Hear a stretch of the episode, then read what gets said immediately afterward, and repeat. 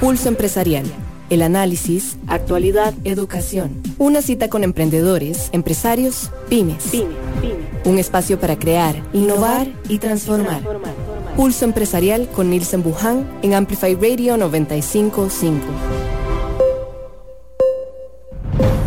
¿Qué tal? Gusto saludarlos. Bienvenidos a Pulso Empresarial. Gracias por estar con nosotros y gracias también por eh, conectarse en esta mañana donde llegamos a la mitad de semana. Tenemos eh, un espacio realmente bastante útil y la, que lo vamos a aprovechar para conocer también tendencias, para conocer eh, un poco lo que está, se está requiriendo en mm, ciertas eh, corporaciones y lo que se está requiriendo en el, en el mundo. Antes de dar pie a nuestro tema de hoy, quisiera decirles a todos que el domingo a las 4 de la tarde está Pulso Empresarial en televisión a partir de las 4 en Canal 8 Multimedios. Pulso Empresarial tendrá este domingo a Rosario Gordillo, una peruana que llega con su familia eh, con una misión, porque ella es misionera eh, católica, pero la vida empieza a darle también otras posibilidades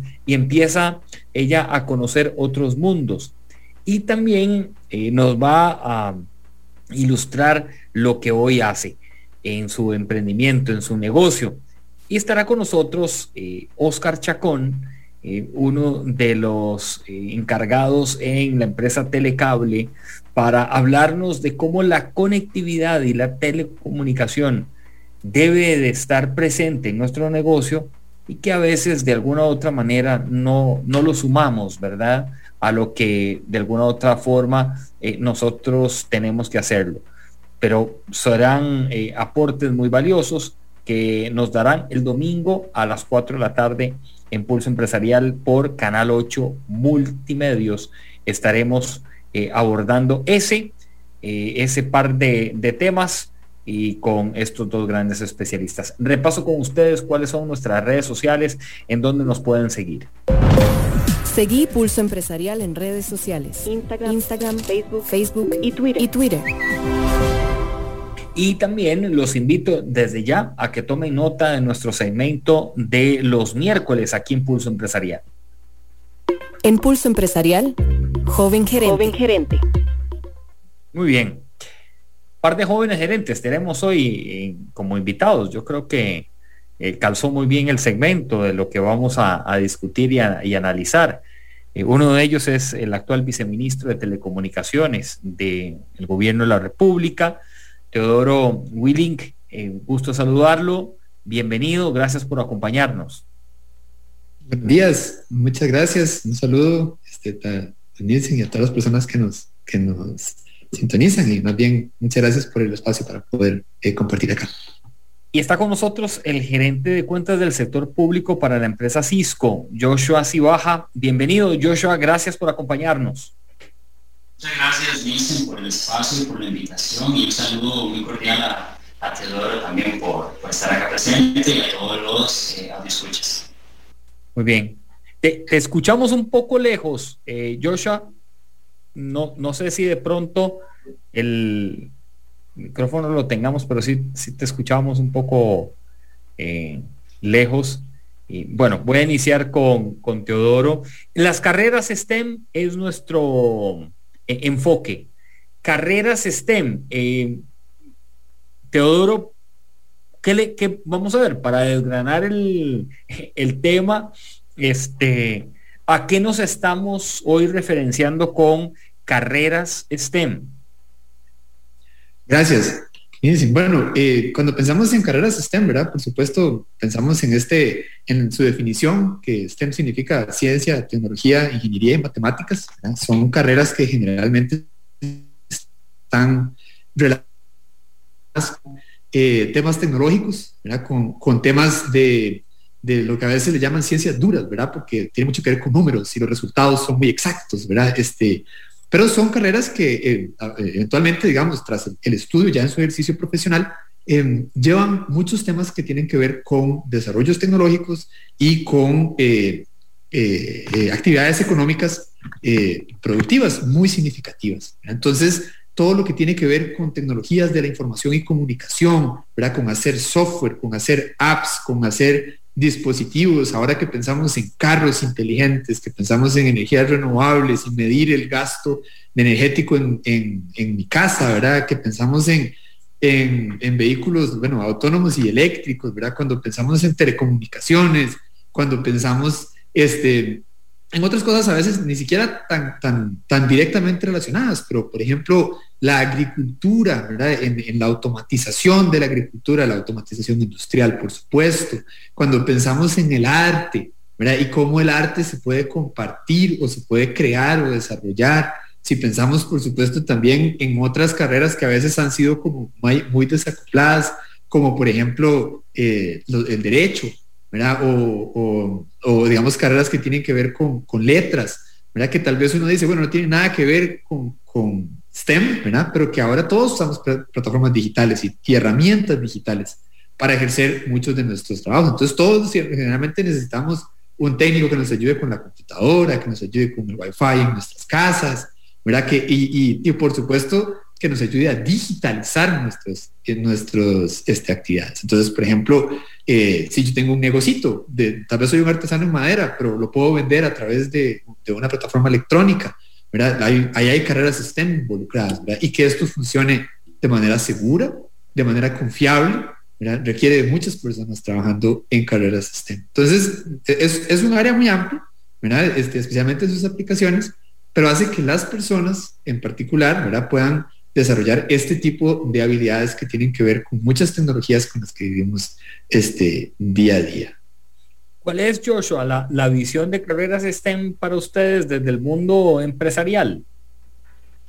Bueno, desde el punto empresarial, eh, sabemos que en la tecnología ocupamos eh, pues que los niños, adolescentes, se vayan formando y capacitando en las nuevas tendencias tecnológicas que muchas que mencionó Teodoro, y han ido evolucionando y año tras año, eh, tras año vienen nuevas tendencias y nuevas tecnologías. Hacía un tiempo hablamos de mensajería instantánea, un chat, videoconferencia y ya hoy estamos hablando de hologramas y otras cosas, ¿verdad? Entonces es importante que se vayan capacitando para poder entrar en el mercado laboral, para poder emplearse con mayor facilidad, tener mayores capacidades y competencias en el mercado laboral y algo que mencionaba Teodoro es muy importante, por ejemplo, un abogado, de pronto no tiene que ser un informático, pero en las carreras del futuro, un abogado o un médico tiene que saber programación, de pronto tiene que, aprender temas de bases de datos, de analíticas. Eh, entonces es interesante cómo estas carreras STEM lo que permite es crear competencias digitales en las diferentes poblaciones para poder enfrentarse en esos mercados laborales, independientemente de la carrera que usted quiera desarrollar, ya sea que usted quiere ser un maestro, una maestra, o usted quiere ser un abogado o un ingeniero, sí es importante y fundamental tener las capacidades y las competencias eh, tecnológicas o de ingeniería o matemáticas para poder desarrollarse. ¿A dónde es que nos estamos perdiendo en el camino? voy a decir algo quizá hay algunos, Teodoro se pero es que, no, no, de verdad, yo creo que la brújula en, algunas personas eh, se les extravió, ¿verdad? E, e, el norte es el sur y el, y el sur es el norte, dirían por ahí. Pero no, no estamos viendo que la tendencia de carreras STEM sea tan fuerte y entonces nos estamos empezando a ir por lo que decía abuelo o papá hace muchos años, y resulta ser que me he encontrado con casos que me dicen, Nielsen, de lo estudié porque papá dijo, y 10 años después me doy cuenta que ya no. ¿Dónde estamos perdiendo el curso? Creo que es importante, pero si me permites mencionarlo, en la cultura, en la familia. El tema eh, de las carreras STEM no solo debe abordarse desde las instituciones académicas preescolares, escolares, universitarias, colegios, debe abordarse desde este, las, los hogares, los padres de familia. Voy a mencionar un caso. Yo soy papá de dos niñas pequeñitas, eh, una recién nacida y una en preescolar, y, yo le regalo cuando tengo la oportunidad de darle lo que ella le gusta, que las muñecas, que, que, que las plasticinas, pero eh, mi esposa y yo queremos fomentar algo más que eso. Entonces le buscamos un juego para sus capacidades, para su edad, que tenga que hacer lógica en ubicación de formas, de triángulos, de, de Ls, este, etcétera, y eso genera en ella esa capacidad analítica, ese pensamiento crítico en su nivel. Y, yo quisiera que en cada vez que ella vaya eh, creciendo, conforme ella vaya creciendo, ella vaya desarrollando esos, esos deseos de analizar más, de explorar más, de, comparar, de, este, de, considerar otras cosas diferentes. Entonces, creo que hay que iniciar desde el hogar. Teodoro. Sí, gracias. Eh, eh, a mí me daba un, poquillo de risa, ¿verdad? O, gracia, porque este, yo pienso que también, mm, más, que, más que perder el ritmo, lo que pasa es que ha, sido muy rápido. Este, en, algunos, algunos autores hablan de una disrupción digital, ¿verdad? Que es, damos más que una evolución, ¿verdad? Este, a, un, ritmo este, lento. Es, muy rápido. Eh, pensemos que eh, en términos de una generación, dos, ¿verdad? Hace 20 años apenas estábamos con una segunda generación de telefonía celular establecida en la que podemos mandar mensajitos y de vez en cuando revisar el correo electrónico, ¿verdad? El correo electrónico uno lo tenía ahí por si acaso, ¿verdad? Este, y, y, la tercera generación apenas venía entrando, ¿verdad? No, no, no nos veíamos tan inmersos en medios, en plataformas digitales, no solamente para, para digamos, nuestra comunicación, ¿verdad? Sino también para e, ejercitar y ejercer nuestro, nuestro trabajo. Entonces, o sea, solamente pensar en, en, nuestros papás, ¿verdad? O, o, voy a ponerlo así, en nuestros hermanos mayores que tal vez ya tienen, digamos, algunas este, eh, ya, tiene su, generación que, sigue, ¿verdad? las plataformas digitales y, todo el, conocimiento STEM alrededor no eran fundamentales para poder ejercer, digamos, una ciudadanía y, las actividades cotidianas. Esto ha sido muy rápido en, términos, ¿verdad? Pensando, eh, eh, comparado con otros procesos históricos. Y, entonces, como, como que el reconocimiento de esa urgencia y del, y del hecho de empaparnos de, de, estas habilidades es lo que tal vez nos ha agarrado un poquito por sorpresa. Este, así como la pandemia nos agarró por sorpresa en términos de a veces de infraestructura, ¿verdad? De, de conectividad, también como sociedad, en términos de nuestras habilidades y capacidades, pues nos ha agarrado por sorpresa un poco toda una digitalización, ¿verdad? Este, muy, muy este, acelerada. Y en particular, aquí quiero señalar lo que decía Joshua, ¿verdad? Una brecha de género muy importante.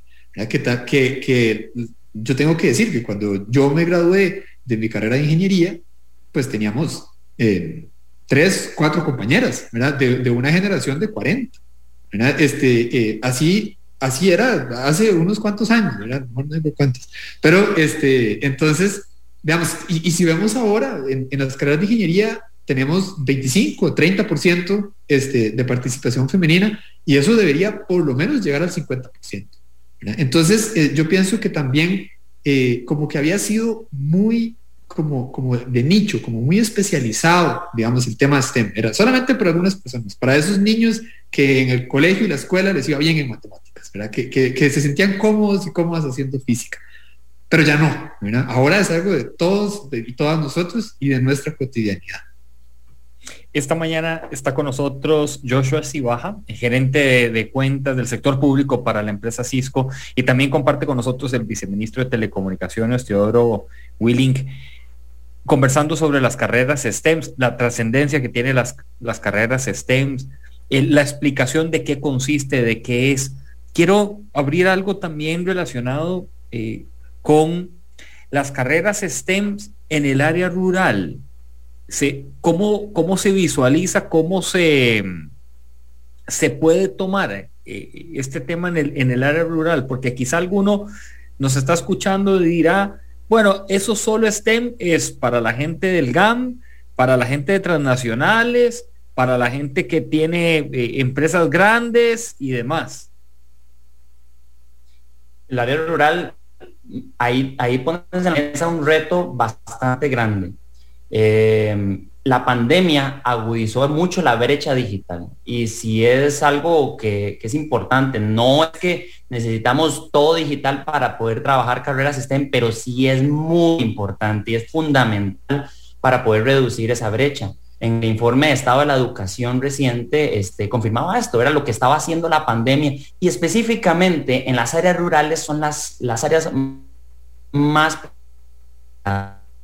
en las que la conectividad eh, es más complicada. Eh, por ejemplo, más aproximadamente el 50% de, de, las personas en edades de colegio se conectan a través del Internet de un celular.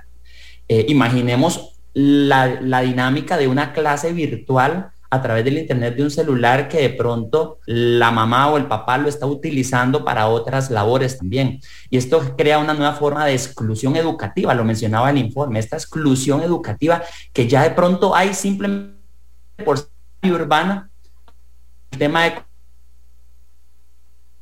impacto en las de desarrollos, formaciones y capacidades en carreras STEM.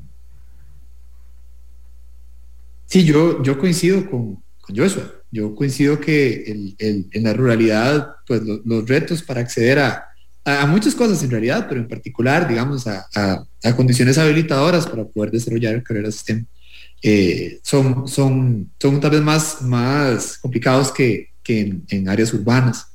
Mm, yo, yo pienso que, eh, así como yo se indicaba que hay brechas de conectividad muy importantes, ¿verdad? Este, también eh, hay toda una culturalidad, una cultura, digamos, una identidad distinta, Y esa, y esa cultura y esa identidad distinta eh, no, no lo veo como un problema, pero lo veo como una parte del contexto fundamental. A considerar. ¿A qué me refiero? Que muchas veces en la, en la, en, la parte rural existe una identidad agrícola o pecuaria. O tal vez turística, que en muchos, en muchos lugares rurales existe. Pero tal vez no, no, se le ha dado como la relación, tal vez porque no ha sido tan evidente, con este, características, digamos, que tienen que ver más con tecnología, con ingeniería, con ciencia.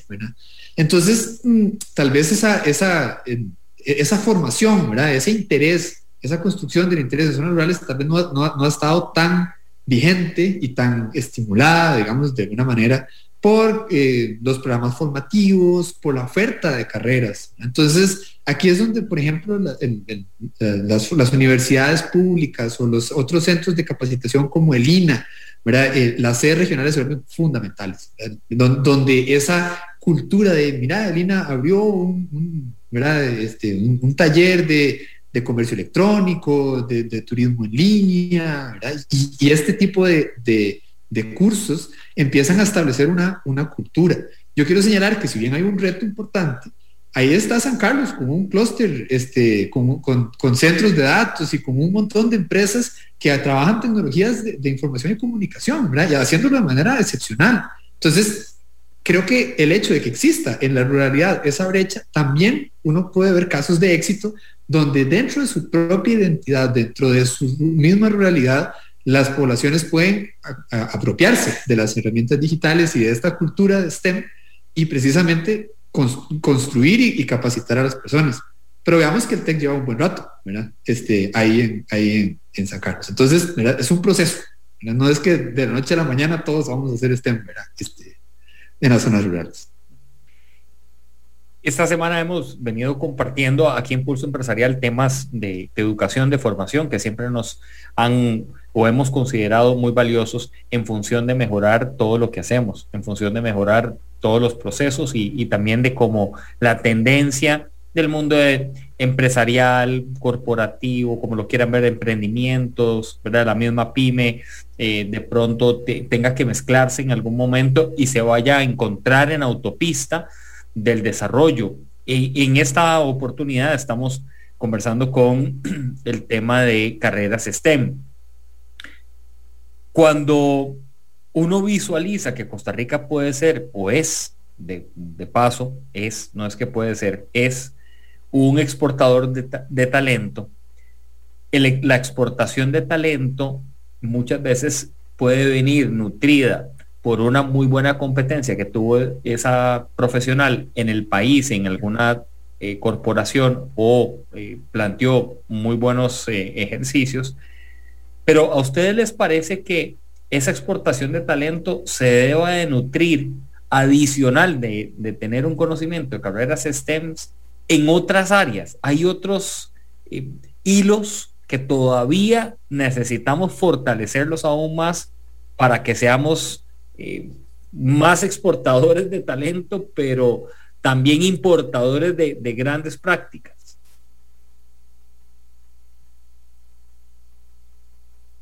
El que guste, no se preocupe. Gracias. Teodoro, puedo tal vez empezar yo esta vez. Claro, claro. Gracias. Em, bueno, definitivamente exportar talento tiene su, su, valor y tiene eh, y, existe eh, e, esa capacitación que, que, viene desde, desde muy atrás para poder formar ese talento. Entonces, digamos, aquí yo quiero señalar que un talento STEM viene desde, por ejemplo, el hogar donde se establecen valores, donde se estimulan a los niños y las niñas, digamos, para que hagan ese, como decía este, yo ese, ese pensamiento crítico, ese pensamiento analítico ¿verdad? De, de, de, enfrentarse. Y esto ¿verdad? al final va desembocando y, refinándose ¿verdad? El, el, talento. Entonces es una escultura, si queremos verlo con esa analogía, que empieza desde las edades tempranas y desde los, los núcleos familiares y que termina culminándose, ¿verdad? Cuando ya estas personas que han cumplido un ciclo de capacitación, ya sea este, en, una carrera universitaria o preuniversitaria, hasta una experiencia profesional o varias que terminan De, formar. Ahora, eh, eh, entonces yo, yo, pensaría que esa, esa, exportación de talento, digamos, en, el área STEM, pues con una buena base eh, de, de, ese pensamiento analítico, de ese estímulo intelectual, digamos, para niños y niñas, pues otras áreas también pueden este, crear esos mismos talentos.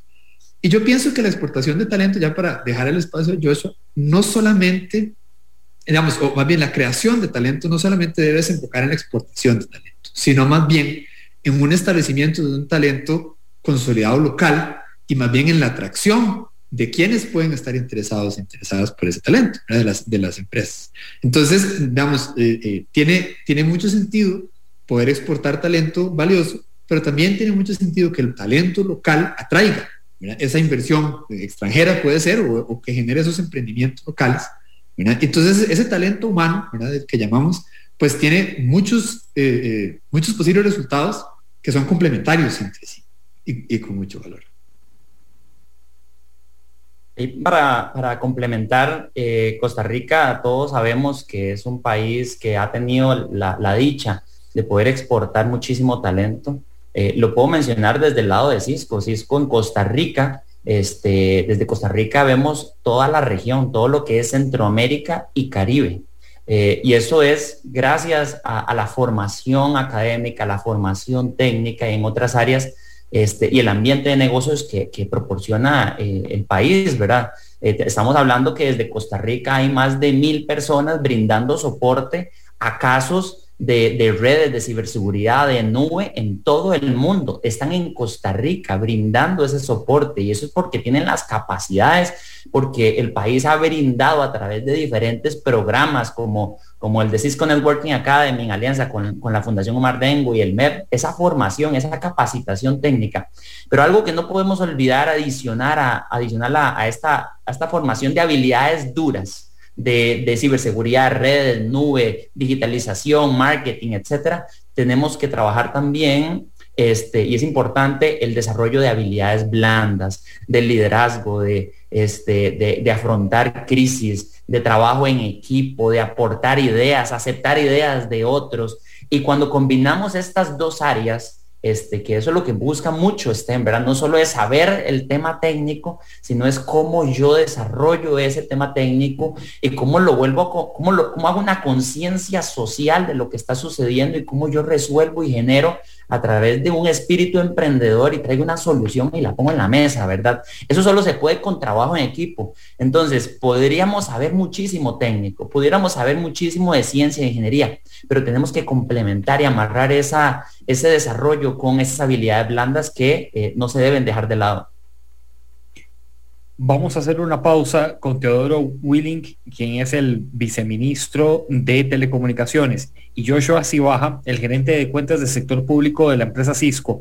Para venir, eh, quiero, voy a empezar con Teodoro, porque después de ahí nos, nos vamos a incorporar Joshua y, y mi persona, que nos dé la radiografía de lo que él ha visto desde gobierno, o sea, de la, sensación de gobierno, de lo que él ha visto, de lo que ha podido eh, plantear, y nosotros eh, darle la visión de lo que ojalá eh, y también a futuro se pueda desarrollar y, y tomar en cuenta. Entonces hacemos una pausa esta mañana aquí en Amplify 955, la voz de una generación, a los que nos siguen por la FM, muchísimas gracias y también a los que están con nosotros en las redes sociales. Regresamos en breve. Una pausa. En instantes regresamos con Pulso Empresarial, por Amplify Radio 955. Cuando la Interpol envía una alerta roja, significa que los departamentos de policía de todo el mundo deben estar alerta para capturar a los criminales más buscados. Dwayne Johnson, Gal Gadot y Ryan Reynolds interpretan una aventura fresca, cargada de acción, irreverencias y comedia. Red Notice, Alerta Roja. Véala a partir de este 4 de noviembre, solo en cines. Apta para todo el público. Hace tus transacciones sin salir de casa y de una manera segura utilizando nuestros canales digitales. Visita nuestra página www.copeande1.com o descarga nuestra app de Coopeande en, línea. en Coopeande estamos uno a uno con vos. En Peri creemos que el fruto del trabajo es el mejor de los tesoros. Apoyamos a la pequeña y mediana empresa. Cuando la Interpol envía una alerta roja, significa que los departamentos de policía de todo el mundo deben estar alerta para capturar a los criminales más buscados. Dwayne Johnson, Gal Gadot y Ryan Reynolds interpretan una aventura fresca, cargada de acción, irreverencias y comedia. Red Notice, Alerta Roja. Véala a partir de este 4 de noviembre, solo en cines. Apta para todo el público.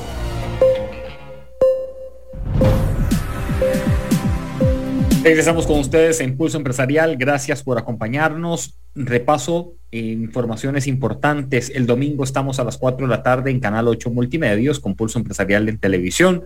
Estará eh, Rosario Gordillo, emprendedora y empresaria, y Oscar Chacón de Telecable compartiendo de un lado la parte empresarial, de cómo hoy la dinámica del emprendedor ha llevado a tomar decisiones de también cómo la tecnología se mezcla en lo que estamos haciendo y podemos esperar. Y también en Copeande están de celebración, porque quieren celebrar a lo grande el 56 aniversario. Entonces tienen una actividad este jueves a las 6 de la tarde. Ustedes pueden seguir a Copeande en el Facebook de Copeande porque a partir de las 6 de la tarde tienen, dicen ellos, muchos premios, van a haber música de celebración del 56 aniversario de Copeande. Felicidades a todo el equipo de trabajo, a todos eh, allá en Copeande, liderado por doña Alexandra Márquez Macino. Eh, ahí están nuestros buenos amigos Luis Diego Zamora, está también eh, Mariana. Em, en, el área de mercadeo. Bueno, tenemos eh, a muchas personas, también Herrera, Mariana Herrera, ahí en el área de mercadeo y, muchas otras personas en Copeande, que mañana vamos a conocer un poco más de, de esta cooperativa, a qué se dedican para pues celebrar este 56 aniversario. Retomo nuestra conversación de esta mañana, carreras STEM algunos de ustedes ya han podido tomar nota de qué es carreras STEM, para qué funcionan, hacia dónde va, cuál es el enfoque.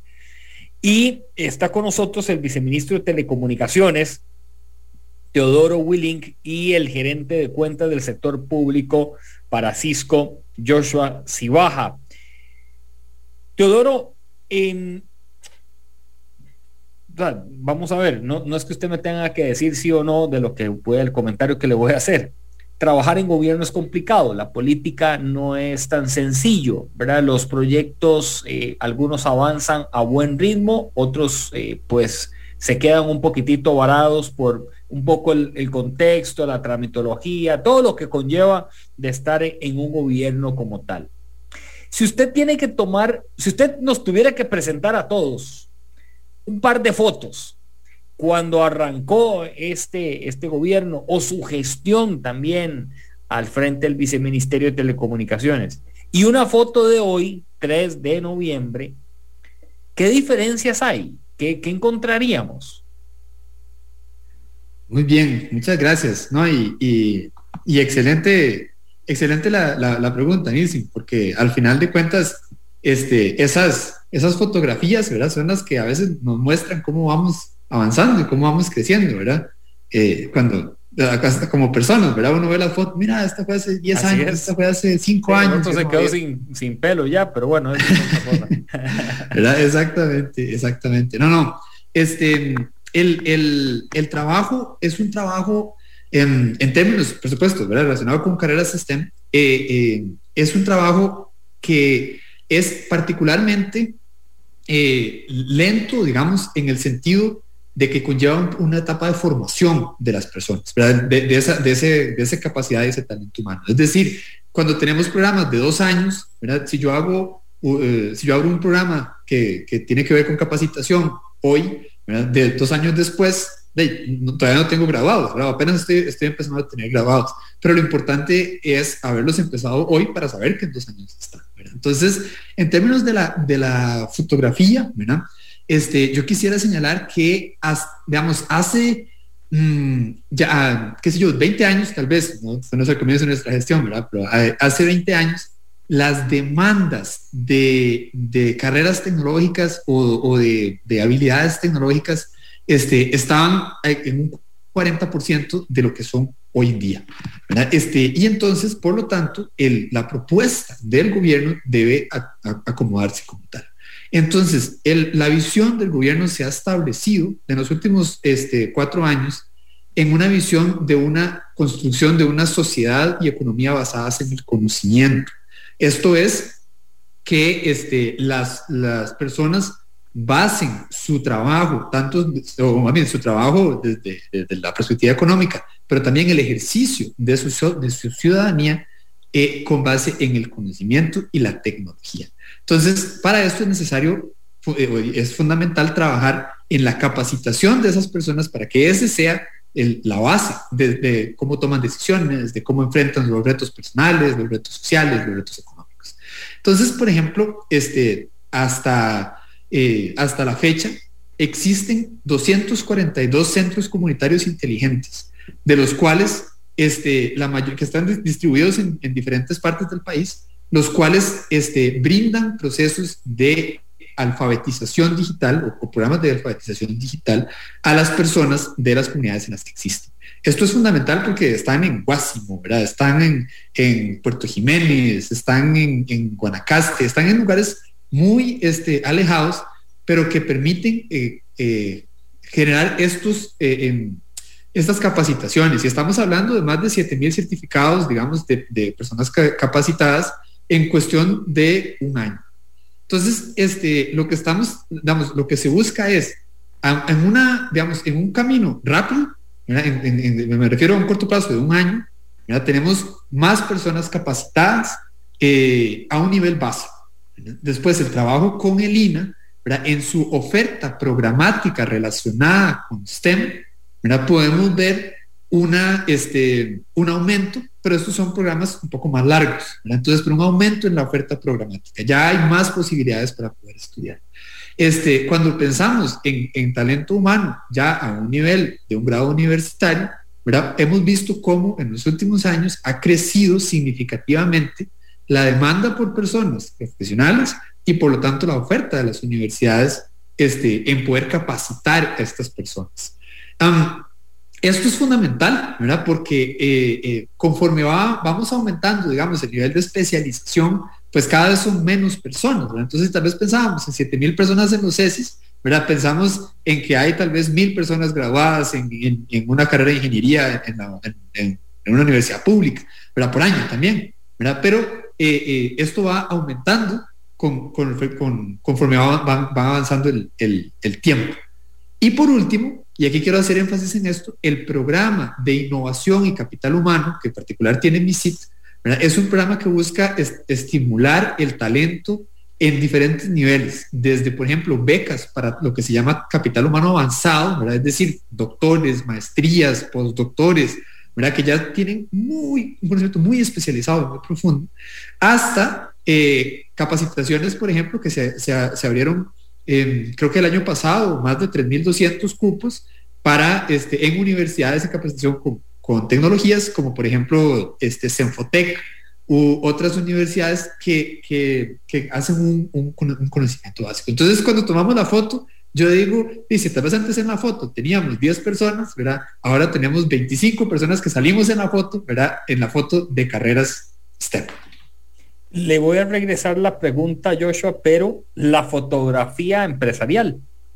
¿Cuál es esa foto de, evolución o cuál es esa imagen? No sé si la foto tal vez de ustedes eh, la tomaron, eh, quizá tenía ciertas otras características importantes que uno puede valorar de lo que también Teodoro nos, nos aporta. Sí, claro. Bueno, esa pregunta es muy importante y, nosotros nos sentimos bastante orgullosos del trabajo y podemos hacer más y estamos trabajando para más. Pero, por ejemplo, eh, en la alianza que tenemos con la Fundación Omar Dengo, con el Ministerio de Educación, para la formación de estudiantes técnicos en todo el país, colegios públicos técnicos, eh, el año pasado teníamos aproximadamente 20 mil estudiantes estudiando carreras de redes, de ciberseguridad, temas de programación, etcétera. Y este año ya hay más de 30 mil estudiantes. Eso es un número muy importante. Eh, el tema de brecha, para nosotros es muy importante la brecha de género. Eh, estamos hablando de que aproximadamente 35% de esos 30 mil estudiantes hoy activos son mujeres. Eh, y, estamos impulsando muchísimo, ¿verdad? El involucramiento de las mujeres en las carreras STEM. Antes Teodoro mencionaba que en ingeniería los números son muy, muy bajos. El año pasado en el foro de STEM este, que se realizó se hablaba de un 18% aproximadamente de mujeres en carreras de ingeniería informática. Esto si, ves en, lo que estamos hablando de programas Cisco, hay 30, 35% mujeres, es un crecimiento importante. Y, ocupamos la suma de más de esto. Esto no es suficiente. Teodoro hablaba de un 50%, es algo que debemos aspirar, que, las chicas, las mujeres eh, participen aún más en, temas tecnológicos, científicos, eh, de ingeniería y demás. Eh, es importante el involucramiento de, las, de, la empresa privada, de las fundaciones sin lucro, eh, eh, en el apoyo del gobierno y alianzas para poder fomentar esto. Sabemos que hay muchas otras empresas que tienen programas que visitan escuelas, que visitan instituciones académicas, comunidades, apoyan a emprendedores. Antes Teodoro hablaba de la zona rural y cómo se, se tenía que, se apoyaba en la digitalización, ¿verdad? De estas personas eh, hoy en día los emprendedores no pueden ya solo vender su, su, queque o su herramienta o lo que sea que hagan eh, de casa en casa, tienen que venderlo de manera digital y tienen que aprender a hacer un, un, arte bonito, tener una página web bonita o un Facebook bonito, por lo menos para poder comercializar, tener herramientas de pago digital. Eh, todas esas competencias es algo que, al menos desde nuestro lado en Cisco tratamos de, de trabajar. Tres barreras la conectividad, que es importantísima, el acceso a Internet asequible, eh, que la ONU habla de que debería ser máximo un 2% del ingreso de una casa. Y lo otro es las competencias digitales. No podemos avanzar sin las competencias digitales este, de saber utilizar un celular de manera correcta, de saber utilizar una página, de saber utilizar herramientas digitales, eh, redes sociales, entre otras, ¿verdad? Mínimas para poder eh, trabajar y desarrollar este, lo que son las posibilidades de, generar riqueza o, ingresos en un hogar, ¿verdad? Sí, estas características que menciona Joshua para algunos emprendedores pueden ser que no estén en su hoja de, de apuntes, ¿verdad? Porque consideran de que están pasados, de que no es lo importante, que lo importante es vender, vender, vender, de que la galleta se venda y llegue a Pérez Celedón y llegue a Upala, ¿verdad? Pero cuando uno conversa con ellos y aborda las plataformas digitales o tiene una conversación y les dice que la comunicación es muy fuerte en digital, ahí se, estanca la galleta, ¿verdad? La galleta ya no, no va a llegar eh, en su momento porque no hay esas vías alternas eh, bien depuradas, bien conocidas. Y acá es, eh, creo que es uno de los grandes retos, no solamente a nivel gobierno, sino la parte también privada, que nosotros mismos podemos ponernos hasta metas y hasta eh, retos de cómo irlo canalizando. Teodoro, vamos a, cierre de, un, gobierno, ¿verdad? O sea, vamos a cierre de, ya un, un, año donde se, viene de mucho. En telecomunicaciones, ¿qué, hubieras querido, Teodoro, personalmente? Eh, o le estás poniendo más, más empuje, más, más gasolina para ver si, si, si se pueden cerrar algunos proyectos por ahí. Sí, muchas gracias, eh, Nilsen. Bueno, este, en telecomunicaciones en particular, pues hay un, hay un panorama eh, eh, específico, ¿verdad? Que tiene que ver con un modelo solidario que, funciona como el Fondo Nacional de Telecomunicaciones y además, pues por supuesto, eh, toda el, la ejecución, digamos, ordinaria parte del, del MISIT. entonces, cuando, cuando pensamos en telecomunicaciones en particular y en conectividad, ¿verdad? Yo creo que el, desafío es, evidente, ¿verdad? Este, el, el hecho de que en 425 mil estudiantes puedan desarrollar sus actividades creativas o algún tipo de brecha, pues entonces es, digamos que es un reto que pues, tal vez, digamos, tenemos que atenderlo a diferentes niveles, este, a, diferentes plazos. Un plazo que pueda ser rápido, un plazo que pueda ser más mediano, ¿verdad? Y un plazo que pueda ser más. Entonces, eh, para mí, eh, la red educativa del Bicentenario era algo que, o es algo que para mí es fundamental. La red educativa del Bicentenario es un empuje que lleva a que las, los diferentes centros educativos tengan conexión a Internet, pero esto representa que también las comunidades puedan tener acceso a servicios de Internet, ¿verdad? Porque así como hay un centro educativo en cada comunidad, si yo conecto todos los centros educativos, alguna oferta puedo tener de acceso a Internet en todas las comunidades. Entonces, este es uno de los procesos para mí claves y fundamentales, digamos, que, sería ideal, digamos, que pudieran este, eh, consolidarse y terminar de, de, de establecerse. Pero en el área de telecomunicaciones existe por ley un instrumento que se llama la política, el Plan Nacional de Desarrollo de las Telecomunicaciones, que es un instrumento que ha tenido vigencia eh, de seis años. Y esto hace que trascienda los gobiernos y ha, tenido una muy eh, bonita dinámica, muy respetuosa por parte de gobiernos salientes y entrantes que han logrado este, respetar y transformar las propuestas en los planes ocurre la, coyuntura de que el plan vigente, que es el segundo plan que ha existido en la historia de Costa Rica de telecomunicaciones, vence en 2021. Entonces, para nosotros, el empuje más fuerte es poder establecer y proponer un Plan Nacional de Desarrollo de las Telecomunicaciones 2022-2027 que proponga medidas ágiles, rápidas para atender las necesidades inmediatas, pero también medidas a mediano y largo plazo que permitan transformar el área de las telecomunicaciones como habilitador de muchos otros procesos, ¿verdad? Como procesos comerciales, procesos industriales, procesos agrícolas, procesos sociales de educación y salud.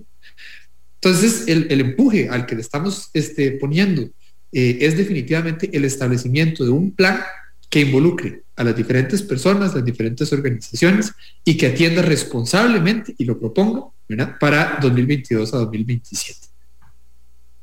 Joshua, igual a cierre de, año, las propuestas de ustedes empresariales con miras a lo que se va a venir, eh, digamos, en función de un 2022 quizá un poco más abierto, eh, donde los sistemas híbridos, eh, virtualidad con presencialidad van a ser la temática, ¿Qué han desarrollado ya? ¿Qué tienen en el plan ese estratégico anotado para ponerlo a funcionar? Sí, claro. Bueno, es una excelente pregunta. Cisco eh, desde sus inicios eh, ha buscado ser ese puente en el desarrollo de, de los pueblos, desarrollo, la prosperidad y, para nosotros es muy importante formar parte de esas estas iniciativas del gobierno, de, las instituciones de gobierno que están impulsando este mayor desarrollo, mayor acceso al Internet, a la digitalización. Este, nosotros estamos buscando un mayor crecimiento en las alianzas público-privadas para poder impulsar este, la, capacitación y la formación de más personas en diferentes áreas tecnológicas Además de eso, de impulsar lo que es la actualización de infraestructura tecnológica de, muchísimas instituciones del país que brindan servicios a ciudadanos y, requieren actualizar, mejorar, optimizar eh, y poner a mayor disponibilidad los recursos y los servicios digitales que ofrecen. Y algo que estamos muy enfocados, y Cisco a nivel global, es en apoyar la transformación digital de los diferentes países y las instituciones específicamente como encargado del sector público.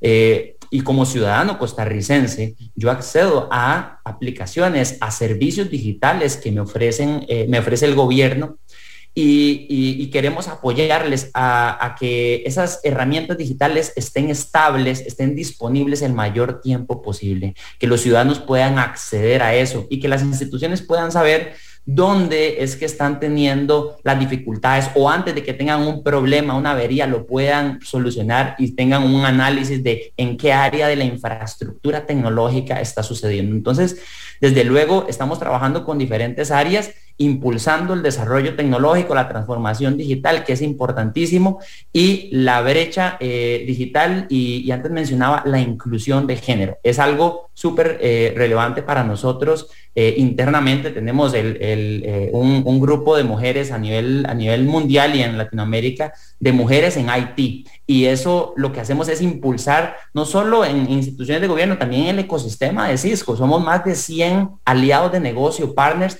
que, estamos fomentando siempre, ¿verdad? La inclusión de mujeres en, áreas de, eh, STEM, ¿verdad? Entonces, eso es un poco de lo que podemos aportar y que estamos haciendo y que seguiremos haciendo. Teodoro, cuando se hace ya un, pase y, se entiende de que hay carreras que hay que incorporar en la currícula universitaria y también en los colegios y varios centros educativos, ¿qué se le dice al estudiante? Porque por incluir esto de las carreras STEM en, en una universidad puede sonar un poco más sencillo, pero el estudiante, el estudiante que hoy está frente a la decisión 2022, ¿qué hago? De este par de muchachos me han dicho que carreras STEM, pero de será cierto, me leí como el cuento, no, este, ¿qué, ¿qué, sería el reto para, para tomar ese, esa decisión? Ah, muy bien. No, la, el, enfoque de la pregunta es ¿qué, qué decirle a los jóvenes que hoy deben de tomar decisiones para el 2022 de qué estudiar, ¿verdad? O sea, nos han venido escuchando a nosotros tres y dirán, de, los tres yo creo que ya están fuera de, límite de edad, este, o no sé, o, pensarán quién sabe qué cosas, eh, que le queremos meter carreras STEMs, pero ¿será eso realmente?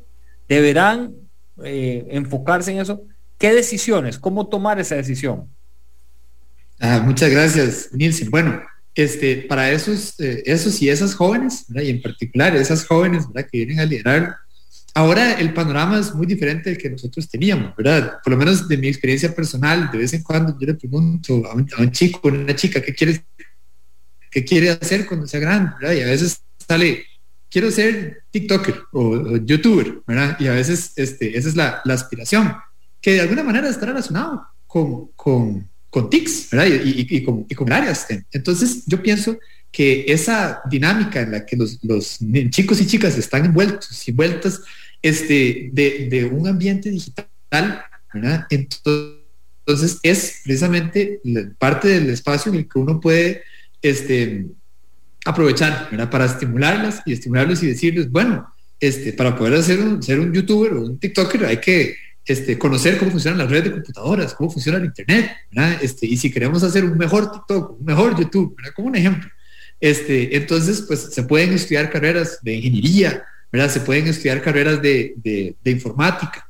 Entonces, em, yo pienso que el, el, el estímulo para ellos tiene que ser un balance entre una necesidad social, ¿verdad? Este, pero también con una orientación vocacional, ¿verdad? Este, una preferencia. Entonces, eh, eh, yo pienso que estas carreras STEM, entonces se pueden estimular con ellos y ellas eh, de, forma de encontrar cómo los intereses de cada uno y cada uno este, se relacionan con estas áreas de tecnologías de información, de tecnologías digitales, y entonces encontrar cómo ellos pueden alcanzar sus aspiraciones y sus sueños a través de, digamos, la, capacitación y la formación en tecnologías y en, y en carreras de tipo STEM. Joshua. La educación STEM brinda a las personas habilidades para que sean más empleables y listas para satisfacer las demandas laborales actuales y futuras. Eh, en el futuro, si bien hoy se necesitan habilidades este, tecnológicas, digitales, en el futuro será aún más. Eh, antes mencionábamos de un abogado o un médico que sepan de programación. Eh, eso es algo que no lo vamos a evitar, es algo que tenemos que fomentarlo aún más. Yo recomendaría pues a, esas personas, a esos jóvenes que, que, están en el proceso de tomar una decisión, sí es importante tomar una decisión de hacer algo que te guste, pero tenés que complementar y la formación continua y la, capacitación continua este, te va a dar más oportunidades de crecimiento, de conseguir mejores trabajos, mejores condiciones económicas y beneficios para tu familia. Eh, una, una maestra de escuela este, hoy no solo tiene que saber de docencia, tiene que saber utilizar herramientas como impresiones, impresoras de, de 3D para poder dar una clase ya son capacidades tecnológicas que tiene que desarrollar. Un ingeniero de pronto tiene que desarrollar habilidades blandas también. Entonces, cuando hablamos de STEM, no es que estamos exigiendo que todo el mundo tiene que estudiar ingeniería. Estamos hablando de que tiene que tener capacidades adicionales que le brinde y complemente eh, con las demandas laborales que hoy existe en el mercado. Y, quisiera dar seis puntos de, que, debemos incentivar eh, a la hora de, promover las carreras STEM. Número uno, las competencias digitales, que lo hemos dicho. La creatividad es muy importante en STEM. El pensamiento crítico, la conciencia social, porque cuando entendemos que hay un desafío, un reto social en mi comunidad, yo puedo utilizar la tecnología para resolverlo.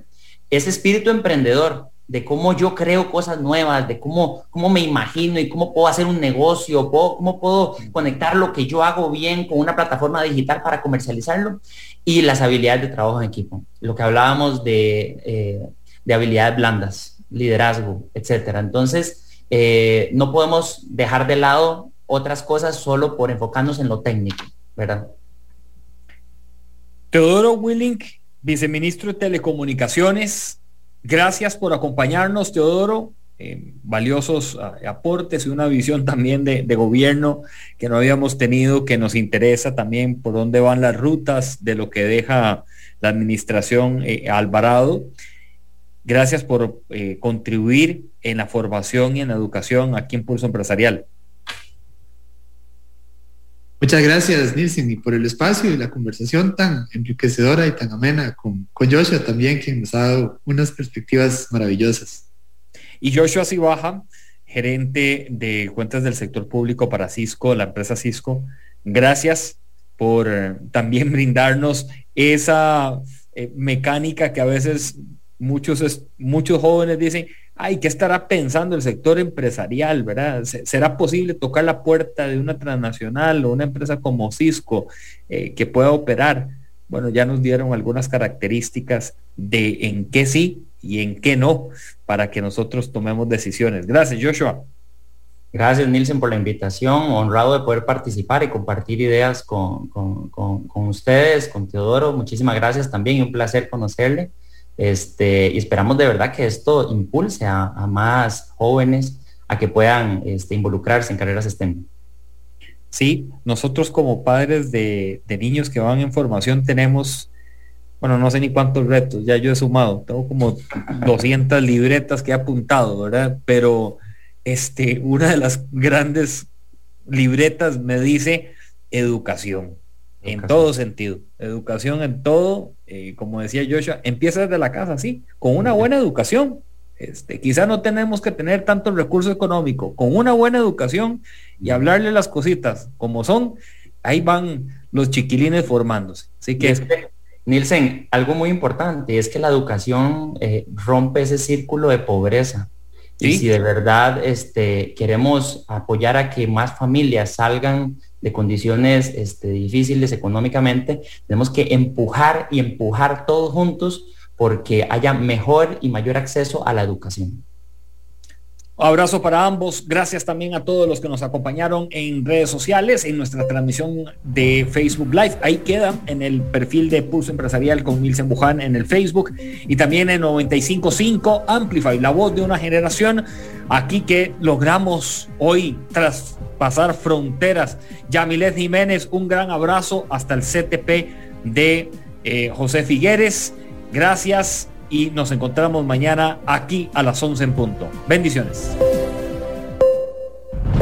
Historia diaria de experiencia, sueños, de esfuerzos, apoyos y obstáculos. Pulso empresarial con Nielsen Buján, de lunes a viernes a las 11 de la mañana, en Amplify Radio 955.